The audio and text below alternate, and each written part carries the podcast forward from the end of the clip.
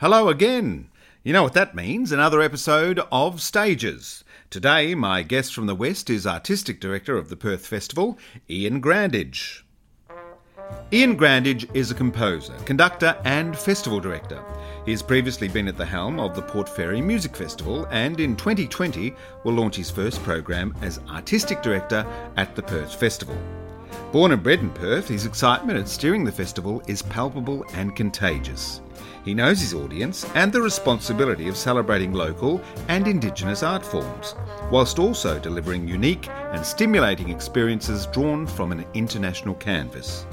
Iain was musical director and arranger for the national tours of Jimmy Chi's multi award winning Corrugation Road. And his involvement with Indigenous musicians has continued through his collaborations with the Spinifex people of Central Australia, initially on the theatre work Career Highlights of the Mamu, and subsequently with concert works in collaboration with WASO and Topology. Iain's concert works have been performed by the ACO, Brodsky String Quartet, Australian String Quartet, Australian Brass Quintet, and choirs and orchestras around Australia. His scores have covered a broad range of genres and cover diverse subjects. Opera with The Rabbits and The Riders, theatre with Cloud Street and The Secret River, dance with When Time Stops, and film with Saturn Jawa. Ian greeted me armed with a block of chocolate and a peppermint tea, eager to generously share his vision for the 2020 festival and an insight into his incredible instinct and ethos as an artist. What did you enjoy about running uh, the Port Fairy Music Festival? Because you, you're artistic director there for how long? Just three years. Right.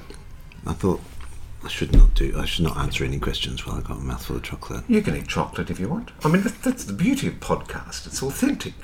We're in your office, you're eating chocolate, and you've got a green tea, peppermint tea. Peppermint tea. Yeah, that's Oh. how it runs.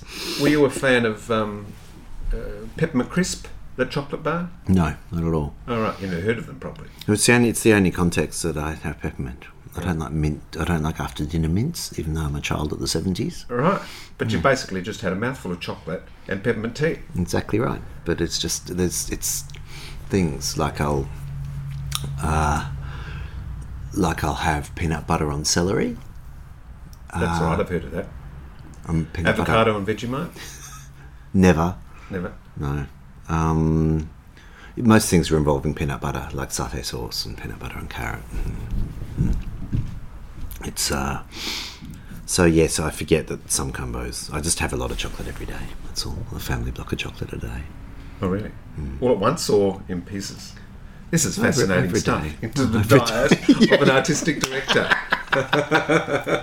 I, uh, So, So, Port, uh, Port Fairy Music Festival. Were you living in Port Fairy or travelling down from Melbourne? from Melbourne. So, look, I uh, I always wanted to uh, um, to think on a larger stage than writing music allowed me to. I've got a distinct mistrust of the expression of ego that being a composer demanding a certain amount of people's time equates to. Yep. I think uh, being part of a collaborative medium like theatre doesn't I don't have that nearly as much because you're creating something together and actually in the in the rub of, of coming up against stuff in the room you're really sure that what you're producing is what you want to say. Yeah. When you're writing a piece of music for a classical ensemble or for anyone, you're demanding the unadulterated attention of those undivided attention of those audience members for that period of time. You better make sure you've got something good to say. Um, increasingly, I became, and I have become more uh, sort of uneasy with that expression of ego that's required in order to go. You have to listen to my piece now so that's increasingly led to me being silenced and also working a lot harder at those pieces that I'm writing. But when you're when you when you get to sew together bigger stories with other people's music, like you do in Port Fairy Chamber Music Festival, or the Spring Music Festival, or in all sorts of art forms in this context of the Perth Festival, I don't find that because none of those stories are about me. You're sewing together something which is telling a story that hopefully makes a difference to the lives of the people who are observing that as a as a work of art in Port Fairy's case that lasts for three days. And they get to find their own way through it, so they have agency about where they are and when they are. Hmm. You're still exploring many of the similar ideas that I would have been exploring inside writing music, hmm. but it's on a much larger scale and it's with a far broader canvas of artistry and it's with a far um, uh, uh, it has the ability to move people more because there's a diversity of opinion and of expression and of uh, and of, um, of forces involved as well. And here you are now at the Perth Festival, the eighth artistic director. Is that right? Yeah. um, what a what a drive to work! I mean, I just drove along Riverside Drive. It's Yeah. spectacular. I come the other way. I'm from Freo. All right, So I, okay. I um, look when we moved back before I- before I got this job, I, we want to bring the kids up here. You're a Perth boy, yes. Yeah. yeah. Um, I grew up here. I know what it feels like to, to feel that ocean breeze, and I was missing that deeply in Melbourne. Part of the reason for taking that Port Fairy job as well, that has that same sense of that same aspect Yeah. and that same sense of freshness of water coming off the ocean, of air coming off the ocean. There's no Fremantle Doctor in Port Fairy, though. No, but there is a belter of a west wind. Like it's really you can get quite um, like that that drive, that three hour drive from Melbourne to Port Fairy. The quality of the skies because of the changing, the nature of the clouds that came across there. Like those sun, there's nothing like those sunsets I've ever experienced. Yeah. Um, and the festival digs here. I mean, this, this these offices are amazing. Yeah, This is the this is the second building of UWA. The first one's just up the hill a tiny bit. Um, for those of you who know the UWA campus, it's all across the road on Riverside Drive, and there's a big slab of Crawley over there, and we're we're in a little bit attached to Kings Park. Here, this is the the the original Chancellor's home. Yeah. Built in And- 1932, I think. So, Oh, really? Yeah. Um, and and this office, I, I'd visited the last. Well, every single festival director I'd visited in this office in their job as a festival director, and I'd come in here. So I've, I've been in love with this room for a, a long time. But um, it's a. Did you ever think that you might sit behind that desk? look? I dreamed of that in the nineties. Right. Um, I let it go, and then I was very conscious in in taking on a job like Port Fairy that that might put me in a better place, perhaps, to one day take over this job. Wear your L plates for a while. Yeah. Yeah. Well, because you know, like when I looked at it, when I was about to apply for the job, when Wendy Martin, my predecessor, got the job, I was going to apply then, and I just uh, I sounded out a couple of of people, and some said go for it, and others said, "What have you done in the realm of programming?" Right. And that was a big fat zero. I said, "I've worked certainly done a lot across a lot of disciplines. Yeah, I'd collaborated with a lot of people. I loved collaborating. It's the th- it's the heart of it. Like I, I, I love having an opinion about the quality of a lighting state and the the dramaturgy of a scene and the and the quality of a um, of what what color a, a particular piece of set looks like, and in, in all of those theatrical media. Um, but uh, but in terms of actually programming, in terms of going and staring at something, going that suits the audience here none. So it was a very, it was a lovely, uh, it was a lovely L plate, as you describe it, training ground, but also knowing where the pressures are, knowing the brochure deadline's a massive thing, knowing that delivering the website stuff is massive. Um, uh, so it was good to experience that from the inside. Did, did you attend it a lot when you were growing up? Or was The it an- yeah, Yeah. an annual thing for you? Yeah. Um, I mean, specifically in that time, where, once I was at uni, less as a less memorably as a as a teenager. Um, even though it must have been going then, like Yeah. through the eighties.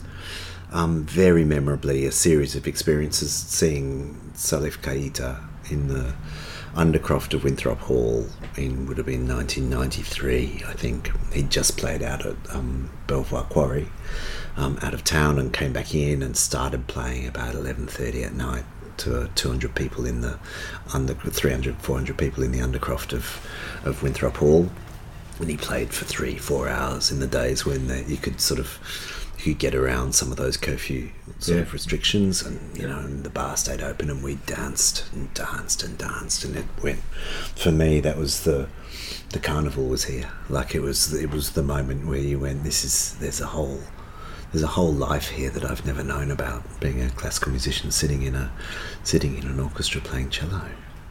You have said that there's a particular way of viewing the world that comes from growing up here, i.e., mm. Perth. And we see that in the novels of Tim Winton and Elizabeth Jolley and The Art of Robert Juniper. But what did you mean by that?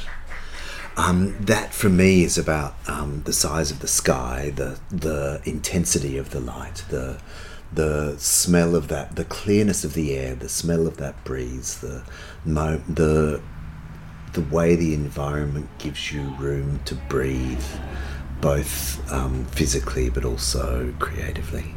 And I think it's not the act of collaboration is not huge here. The the isolation breeds a certain type of artist, be it Winton or like they're they're iconoclasts, Winton and, and Jolley, Jolley especially. Yeah. But then all of these musicians, be it um, uh, John Butler or Minchin or people who get to experiment, or Tame Impala and Kevin Parker in more contemporary terms, um, where how you get to try your wares without being inspected too much because of the isolation. And I'm sure you, you arrive on a broad, on a broader public stage better prepared for that moment Well, because of the isolation. I think that goes into things like WAAPA, you know, training institutions. You can actually go and focus on on your craft for three years. and risk take more. Yeah, I'm yeah. sure people are far bigger risk takers in a WAAPA environment than they are in No, this, yeah. where every every show there's a whole pile of heavies who come in and stare at them and they go, "Don't like." You would intri- be intrinsically more cautious, or it's more of an audition rather than just like seeing what it feels like to be out on a limb. Yeah. yeah. What was your music education like at school? At school, not much. Once a week? Or, Not at all, Not at really. I didn't. I did. I did maths, physics, chemistry, English literature, and French. so All of my music education was, was Richard? Gill Yeah. uh, and the West Australian Youth Orchestra. Richard Gill doing a thing called Junior Exhibitionist Course on a Friday afternoon, where I met all my best friends in the world, um, with a, the exception of a handful of people from from school, who I still keep in touch with. But all of those musicians who are my age and are now right the way around the world, like the deepest and most beautiful connections with them, because of Richard and because of how he allowed each of us to feel like anything was possible and that was only three hours on a Friday afternoon each each week. He, But he had a unique superpower, didn't he, of uh, just instilling in anybody a great passion, but also understanding and appreciation of music. I mean, and that ridiculous gift he had that then, which was a, the embodiment of empowerment, actually, where he could he would meet you once, he would meet you twice. On the second time meeting you, he would remember your name, and then it was in. And just that thing, what that does for your focus when you're in a large choir and he points at you and he names you and he says you need to do that, like that sense of of um, of being answerable to someone, that is an amazing thing. But also then him having no truck with lagging behind, like that kind of exhortation to excel, demanding the best of you, and you knew that that was a safe place because he demanded, um, because you knew his love for you was was complete. You know, it wasn't a it, it wasn't a power trip he was on. He was on a he was on a you do this and instilling that. He was stoking the fire of belief in a lot of people. That's the I reckon that's the rare gift he had. What was your instrument? So I, I started on piano as an eight-year-old and stopped playing piano and started the cello when I was ten, so in year five. Um, and by the age of fourteen, I stopped learning the piano and went to uh, the state library every week because I wanted to be a piano bar pianist. Um, and would just learn popular songs from books, lots of songs from the 20s and 30s and 40s. Just sit there and read books because I wanted to learn, in inverted commas, jazz. It's not jazz at all, it's just the popular music of the swing era. Um, and uh, because cello really took over, and I didn't really have time to do both, given the rigors of being in a private school. Um, and uh, and all I, and I just loved the West Australian Youth Orchestra, which was my weekends, and uh, so cello very much took over, and then piano became the thing I noodled on all the time. Um, so um, I'm neither now. I can play I can play decent cello when it's my music, but I wouldn't deign to play anything by um, by grown up composers. Uh, I can I can have a go at it, you know, but I, uh, there's people who spend their lives perfecting and honouring that legacy of, of dead people, and I just and I just don't think I, I don't think my technique quite quite honours that enough. Yeah. So you, you only played those two instruments? You didn't pick up anything else? Um, so I played. Um, I'm eating chocolate again now. Mm. That's all right. I uh, I play piano accordion. I play electric bass guitar. I play melodicas, all those sort of keyboard based instruments. I play ukulele. I play tin whistle and um, junk instruments, really. I think um, piano accordion you had to teach yourself when you were in production of Cosi. It's true. Black Swan. Um, so- Understanding the, the piano, I suppose, that keyboard helps a bit. and also the way I played piano, like having done that as a from for you know, I ended up playing in piano bars at the age of 18 and 19 and realizing it was the most soul destroying, lonely thing in the entire universe for someone as social as me. And people ignoring you also, I imagine. I mean, you're just background sound. yeah. Exactly right. Yeah. You know, it was a very beautiful restaurant I played in, but you know, it was it was debilitating as opposed to the joy of making music with others. So yeah, I auditioned for Cosi um, because I wanted to write film music.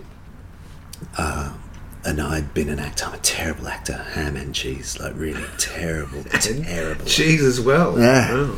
Like um, it's just. Um, but Andrew Ross, who who invest, who has one of the rare directors in Australia who invests in untried talent, and has always done it, and has has seen has seen potential in people, and he's regularly done it. And so few so few directors do it. They need to have seen something which lets them know that that person can do what they require them to do. And they lose confidence, I guess. I said, oh, I'll use person A again because I have that shorthand with them and they can't be bothered establishing a new relationship. Yeah, and there's, and that's the thing. Establishing relationships is Andrew's greatest gift. Like uh, in, he's he's always on that outreach, um, and so it's uh, that's what made him so powerful in creating indigenous, the, the beginning of that indigenous theatre um, explosion in the early '90s, and what allowed him to work so graciously alongside uh, Jack uh, um, Jack Davis um, and, and and the beginning of that, and where it's now inappropriate for him to direct Indigenous stories. At that time, it was it was a revelation for people. Anyway, I, I got to meet Kelton Pell on that particular show of Cosi, and he Kelton's been one of, um, along with the late great Ningali Lawford, um, was one of uh, a number of those first Indigenous actors who I worked alongside, who who showed me the way into belonging in Indigenous terms. Cosi was the first time that you sort of took composition seriously. No, I'd been composing a lot through Right. university, um, but the com- my composition teacher was very serious, um, which I found I'm still having lessons from him, even though he passed away 15 years ago. He's one of those people who had such wisdom that it takes you quite a long time to understand what he was on about. At the time, as an unformed early 20 something, he was like he was uh, a long, a long. He was out of my league. um, so I'd been tinkering, but this was a moment where I got to where I said to Andrew, "Yes, I'll, I'll, uh, I'm delighted that you would like me to appear in this play, but I'm really interested in writing music." So I wrote music for every Black Swan show from that, in playing Cosi for the next five years, really. So, what does music allow that we cannot access in other forms of expression? Have these conversations. Like you should, you should do a podcast with David Woods from Ridiculusmus. Oh, yeah, who's an actor yeah, who does yeah. a lot with back to back as well. One of the great minds of this country. Um, I mean, he's an Englishman. We can forgive him, but um, he's uh, like quite late in my uh, theatre music writing career. Like we'd be in very sharp discussion about what underscore does to an actor and how it's it creates laziness amongst actors because lots of that lifting, lots of the space between the words and the space where meaning resides is being filled by music, which is doing lots of that lifting for you. What do you think of silent films? You know, it's telling you what to feel and how to think. Yeah. Um, and in underscoring a monologue live, and you sit there, he, he would get frustrated at, at the fact that there was, it was almost impossible to work anything other than what the music was saying. So it's a subtextual um, joy, uh, I think, um, and I love. But it's a, it's a it's an interesting. Um, it's a rare skill. I've got to say, I don't think many people do it well. You've had a significant presence on Australian stages for a couple of decades in a variety of genres and disciplines theatre, cabaret, opera, dance. Do you have a favourite genre to write for? Look, I've always found if you go round the um, being a polymath, I love. I love the fact that playing my instrument changes how I write music. How if I'm writing an opera, that changes the way I write music for dance. If I'm collaborating with a pop musician, that changes the way that I write a piece of classical music. Um, so, favorite, like I would have to say, I think The one you're working on? yeah, well, Yeah. I'm not doing much now. I've got this job, um, but uh, I think dance. I would love to write big, like some big dance pieces, because you get to drive a narrative, and there's a lot of space. There's a lot of abstraction in terms of what that means. Right.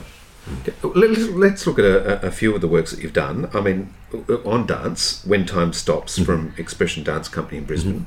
How do you create a score for a dance project? I mean, is the choreography done first? No, the choreography can't be done first until the score is there, or you're doing it at the same time. So, uh, in that instance, with Natalie is an immensely generous collaborator. I was also doing it with a dear, dear old friend from Australian Youth Orchestra days who runs an orchestra called the Camerata um, in Queensland, Brendan Joyce, and he's a he's a great and generous musician. And they were in the room, so I would sit there with the piano and they would do some dance, and then I would go something like that, which would create a mood and then they go, yes, something a bit more like that, or they would, I would send some temps in if I if I wasn't in the room for a while. So it was a very um, I show a little, you show a little, bounce off, and then you, and it kind of an iterative process of back and forth.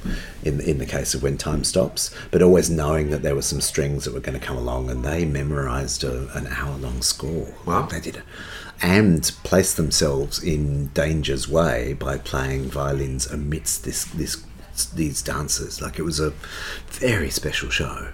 That when time stops. Well, in that regard, too, everyone's got ownership of it, I guess. So they're really invested in it. Yeah, beautiful comment. Like, like I mean, that's all. I'm rarely doing things. It sounds odd. I'm rarely doing things for audiences.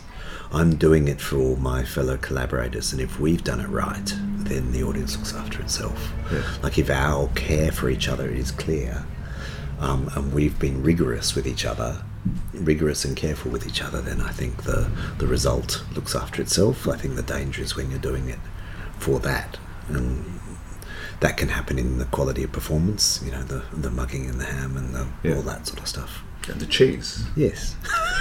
Um, well, let's look at Cloud Street and Secret River. How do you find the correct tone that's going to complement the text in telling these epic and, and often haunting stories? Question again.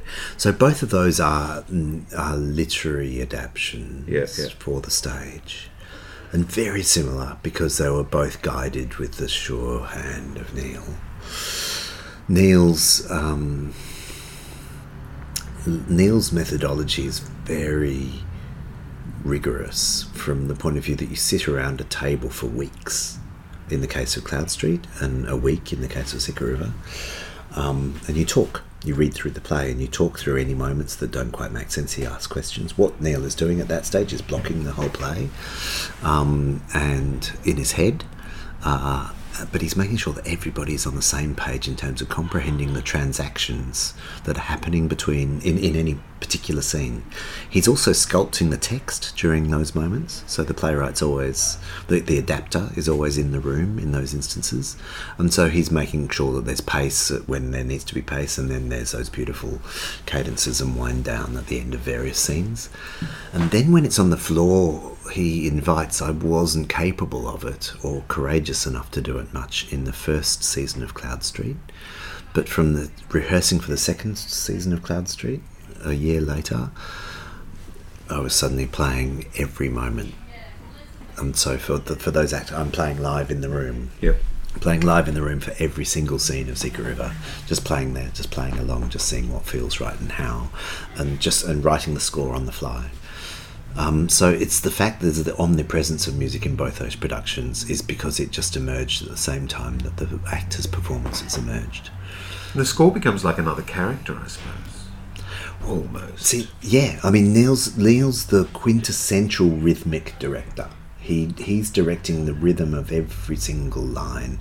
He's touching the cadence of every single line of every actor, and many actors aren't capable of doing that, which is why he has his that that group of people with whom he works.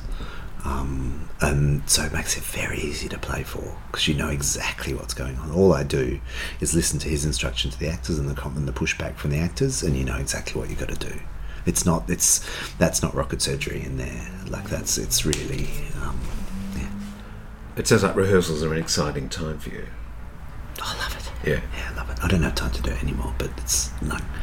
Um, or it's interesting, like with a with a small family, it just doesn't it doesn't feel like I can't be away from Perth, so it's. Um, but that act of creation, when you know that the story is worth telling, What about writing for an orchestra? You know, um, operas like The Rabbits and The Riders. Mm-hmm. You must have a knowledge of a broad range of instruments and, and how they sound with each other and what they're going to say. Yeah, I mean, the two very different experiences. The ride, uh, the Rabbits was uh, very close to a theatre show, like in how we wrote it, and and Kate and Keir would come up with their um, with their uh, um, uh, songs and lyrics in inside that context, and then we would see how that would get theatricalized, and so then that would get very moulded and heavily moulded by John Sheedy and and me as the MD in there. Um, the Riders was I wrote in isolation, and in orchestrating. Look, I've sat inside orchestras for decades, so I love it. The, the moment when I knew I wanted to write for orchestra was listening to Ravel's Daphnis and Chloe and the sunrise that happens in that orchestral suite, and just going, "What was that?" And like nerd nerd off went down to the, straight down to the music library, got the score out, and just stared at it. And if you look at, there's a good six or seven pieces of mine that have exactly the orchestration of that moment in my piece. Like I've just gone quite literally. It's just like I've looked at well, how's he done that, and I look at and you'll just see it in, in you'll see Ravel in nearly all of my orchestrations. I've never learned orchestration. All I've done is stared, listened to it, go. I've heard a moment in an orchestra piece, and I've gone to the library and stared at what made it sound like that. And then if you've got a hundred of those bits in your head, then you've got something that becomes your sound as opposed to you just just stealing from poor old Maurice. Um, artists often talk about their muse, you know, their artistic inspiration. Is, is Ravel yours?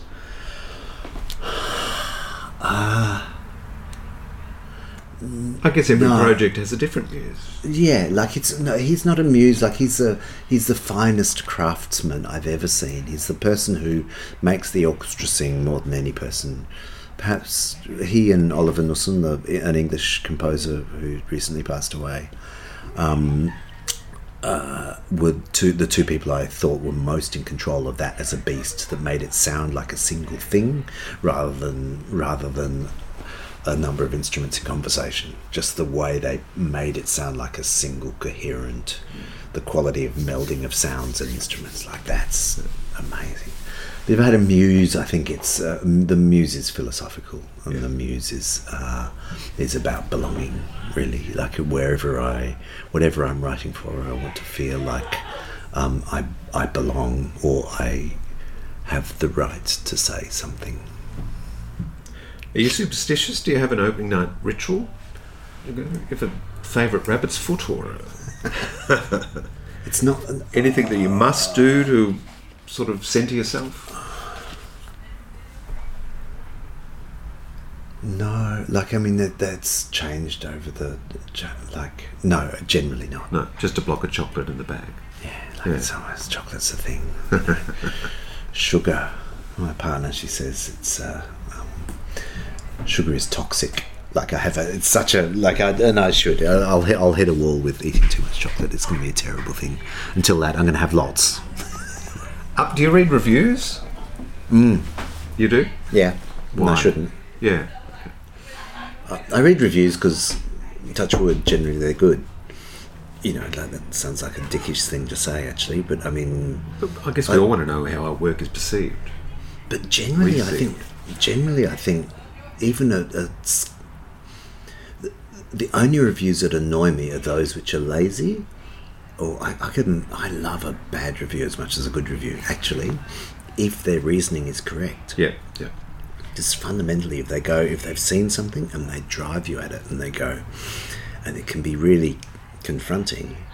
But in the end, you're going to write something better next time because they've nailed exactly what the problem is. I love that inspection that comes from it. I'm, but um, my partner's very good at going. If you take that good, if you take a good feeling from that good review, then that's that's as cheap. It's a, it's that's a cheap hit. Like it's a it's it's a cheap thrill, actually, because you also need to take the ones from the bad reviews. So don't get all don't get all cocky on the back of that. You know, fundamentally, if you've done something good or not. If you've made something of which you're proud, I think perhaps. Um, and so uh, it does make you I alluded before to being slowly silenced, uh, because you get more you get more cautious about what project you say yes to or what piece you commit to writing. Or this this job is easy because I'm writing on the coattails of a whole pile of artists, um, decades of work. You know, like it's not. This is not a. The act of programming is not hard. The act of commissioning the, the courage involved in commissioning new work is is more confronting um, and not being able to the, the hardest part of this job is not being able to uh, say yes to all of the people who you think deserve it and then the quality of saying no to not deny those people's uh, truth in the art that they're creating and to silence them because you've denied them the opportunity. And I, I struggle deeply with that. That idea that you said no, um, I love your work, but you, but it's not in the program. In that, it can really scythe through some people, and if they then, I don't want to be the one who's responsible for them feeling like they're incapable or unworthy of creating art going forward. Yeah. That's that's, I find that responsibility quite tricky. So, how are you presented with the repertoire that you're going to consider for programming? Uh, people making submissions all the time, and stuff comes across your desk. You hear about things, you go out and see them, all of that. Yeah, I mean, you're always, I'm a, I'm a, you're always sniffing. Lots of stuff comes across your, desk, but there's a lot of noisy gong. I call them noisy gongs. There's a lot of people who are consistently knocking at your door. Yeah. Um, in each one of those cases, you need to make a judgment as to whether they're, and some of those people are very senior artists nationally and internationally.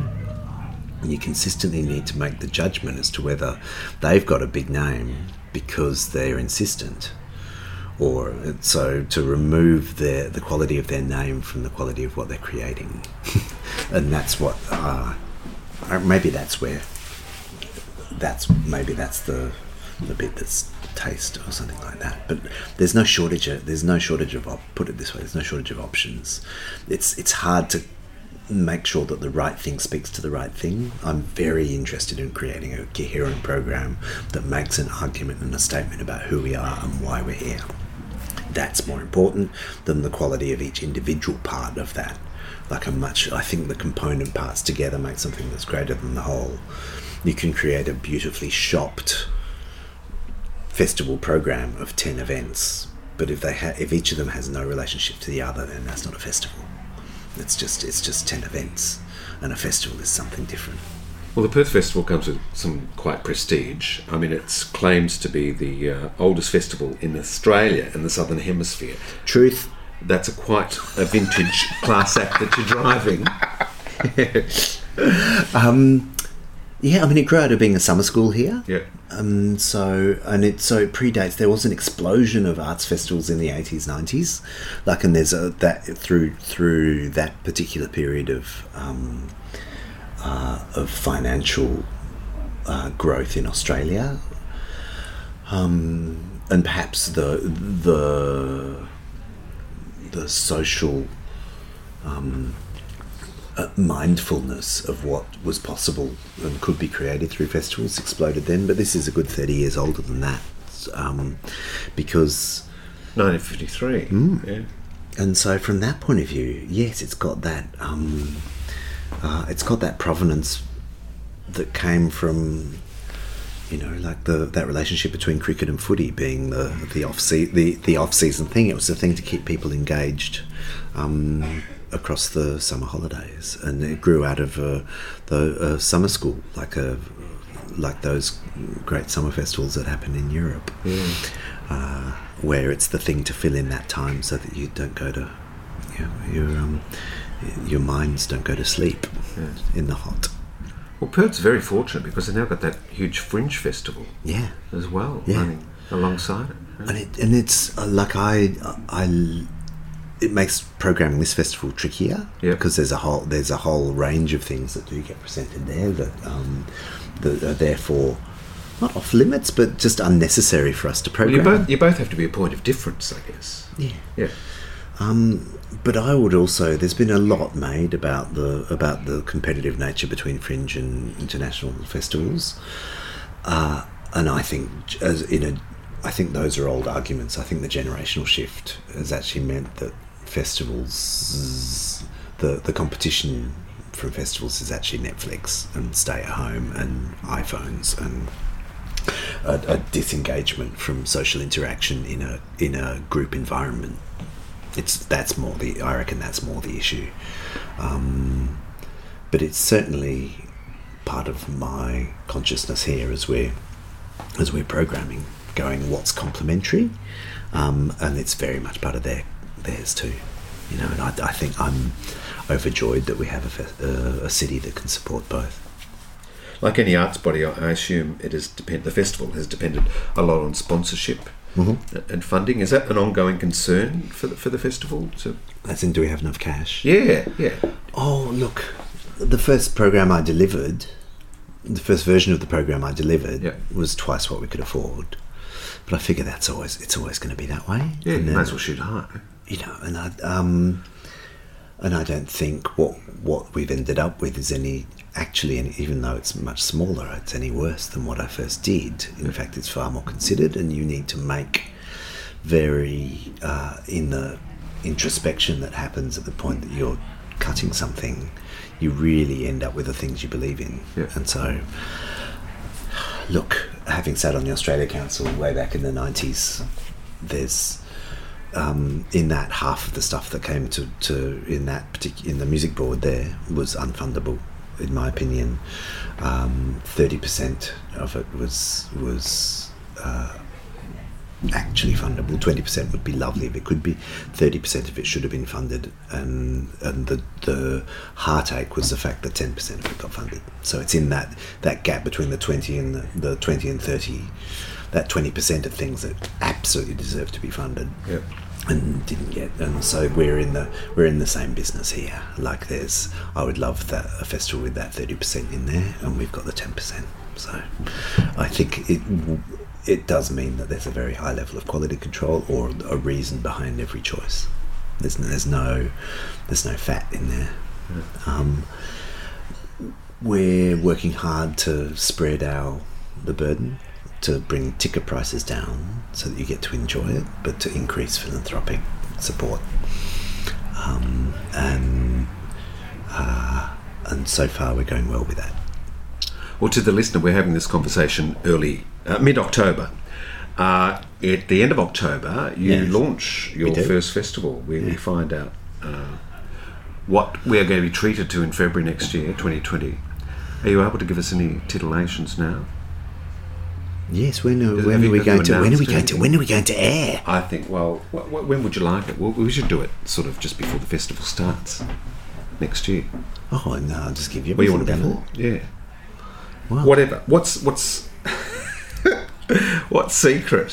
What ca- what can't we know? What can No, you you can, no, I can me tell with? I can tell you everything. That's fine. Oh, great. Yeah. All right. Um, What are your highlights? What are your favourites? What are you looking forward to? So I mean, the whole festival, the 2020 festival, is about um, is about this place. It's about uh, the festival theme is Kala, which is a, a Noongar word meaning fire, but it's also the Noongar doorbell. It's the it's the it's the means by which you ask to enter somebody's country. You light a fire, and the person whose country it is comes to you, and you're invited to enter. It's also smoking, it's a cleansing, it's a place where, but it's a shared campfire where you share stories, it's the hearth in the family home. So inside inside that context and in, in a festival that's all about place, um, we're honouring the indigenous relationship with country and place from across the country very sharply by having eight days of only indigenous programming at the front of the festival. Uh, and so that includes Bangarra doing Bennelong, which is well known and loved. It's got Jimmy Chi's great West Australian musical Brand New Day. It has a new version of uh, a Ne'er Before, a new commission, Ne'er Before uh, Heard of, um, of the Scottish play done all in Noongar language called Hecate, or as it's pronounced in Noongar, Hecate named after the witch at Yes. the, the, the centre of that Shakespeare play. We have a, a collaboration between five indi- uh, five uh, Indigenous performers and five Maori performers. It's two families get married with a wedding band, and uh, and so it's called Black Ties. It's a um, a great uh, a great comedy. We have um, we have Spinifex Gum. We have a, a brand new commission based on Dr. G Yunupingu's last album.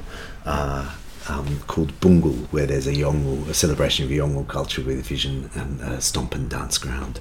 To match all of that, there's Michael Keegan-Dolan, the great Irish choreographer's new work called Mám, which speaks to the ancient stories that live in the west of Ireland. Um, uh, we have something that joins both that Irish and Noongar together in Tim Winton's Cloudstreet and a new, in a, the new Malthouse version of that. We've got a brand new commission from Circa, um, which feeds into a, a large part of what we're doing, which is getting international compo- uh, international artists to work alongside local artists. So Circa is the finest circus company in the country. All 18 of those members, with six local circus performers, six dancers, six kids, um, so 36 people on stage. About the strength of the many. We've got Strut Dance doing uh, on local performers doing Hofesh Shechter's latest of his his great work Uprising. We've got Stephanie Lake on Fifty WAAPA Dancers doing Colossus. Um, we've got uh, a choir, famous choir from England called the Gesualdo Six, joining with two other choirs um, here to do uh, Thomas Tallis's Spem in alium in the round, um, alongside a new piece by William Barton. Um, uh, and then we finished the entire festival with a great big story of home called Highway to Hell. So in 1980, on the 1st of March 1980, Bon Scott was buried in Fremantle Cemetery. Before that, he'd written a song, Highway to Hell, about Canning Highway, a highway south of south of the river here. So we're going to close the Canning Highway from the Raffles Hotel to the Tradewinds Hotel, 10 kilometres, and we're inviting Perth down and come have a picnic for a day and on 10 flatbed trucks going down that highway people playing their favourite versions of um, of ACDC songs, just like the Long Way to the Top. If you want to rock and roll, th- that flatbed truck around um, Swanston Street in Melbourne, um, and uh, national and international bands come and do their versions of AC of ACDC. I've got goosebumps. That sounds fantastic. Yeah. That's a monologue no doubt you're going to be going into uh, quite a few times with media over Yeah. the next few Yeah. months. Yeah. Congratulations. Hey, That's thanks. fantastic. Thanks. Yeah. So you were you're near the pointy end of your first festival. Mm-hmm. Are you nervous? Oh, yeah. Yeah. Like I mean, there's there's moments where you go where you're making a judgment call about whether people are going to like those things that you've chosen, but on another level, uh, I uh, there's an amazingly good team here, and and this has been inspected deeply, and fairly conservative targets have been put in place in terms of how many tickets we're going to sell. So it's quite easy. Uh, uh, not quite easy. There's still there's still millions of dollars worth of tickets to sell. You know, and that's not. I've never worked on that scale before. Yeah. Um, so there's there's those financial considerations and there's reputational considerations, which are about the quality of your um, of the resonance of my judgment of what people want with whether they actually want it. Yeah. Um, and so, uh, in all of that, there's some nervousness, but also like I'm completely, uh, increasingly in love with the quality of the team here and the, and the the method by which you arrive at a decision and the robustness of that process. An absolutely charming man. And what a festival is curated for Perth in 2020. If you're over there in February, do take a look. It is one of the country's great festivals. The Perth Festival runs February 7th to March 1st, 2020. The program is out now and available from perthfestival.com.au. I'm thrilled to let you know that my guest over the next two episodes of the Stages podcast is acclaimed director Gail Edwards. Gail has accomplished an extraordinary career across all genres. She is the only Australian to direct at the Royal Shakespeare Company and also to have opened major commercial musicals on Broadway and the West End. We recorded the episodes over two amazing days of conversation. She is absolutely charming and one of our greatest theatre brains. That's episodes 86 and 87 of the Stages podcast. Gail Edwards. Do not miss them. Thanks for listening once again. The episodes are flying thick and fast as we near the end of the year. Many more treats heading your way. I'm Peter Eyers, and you've been listening to Stages.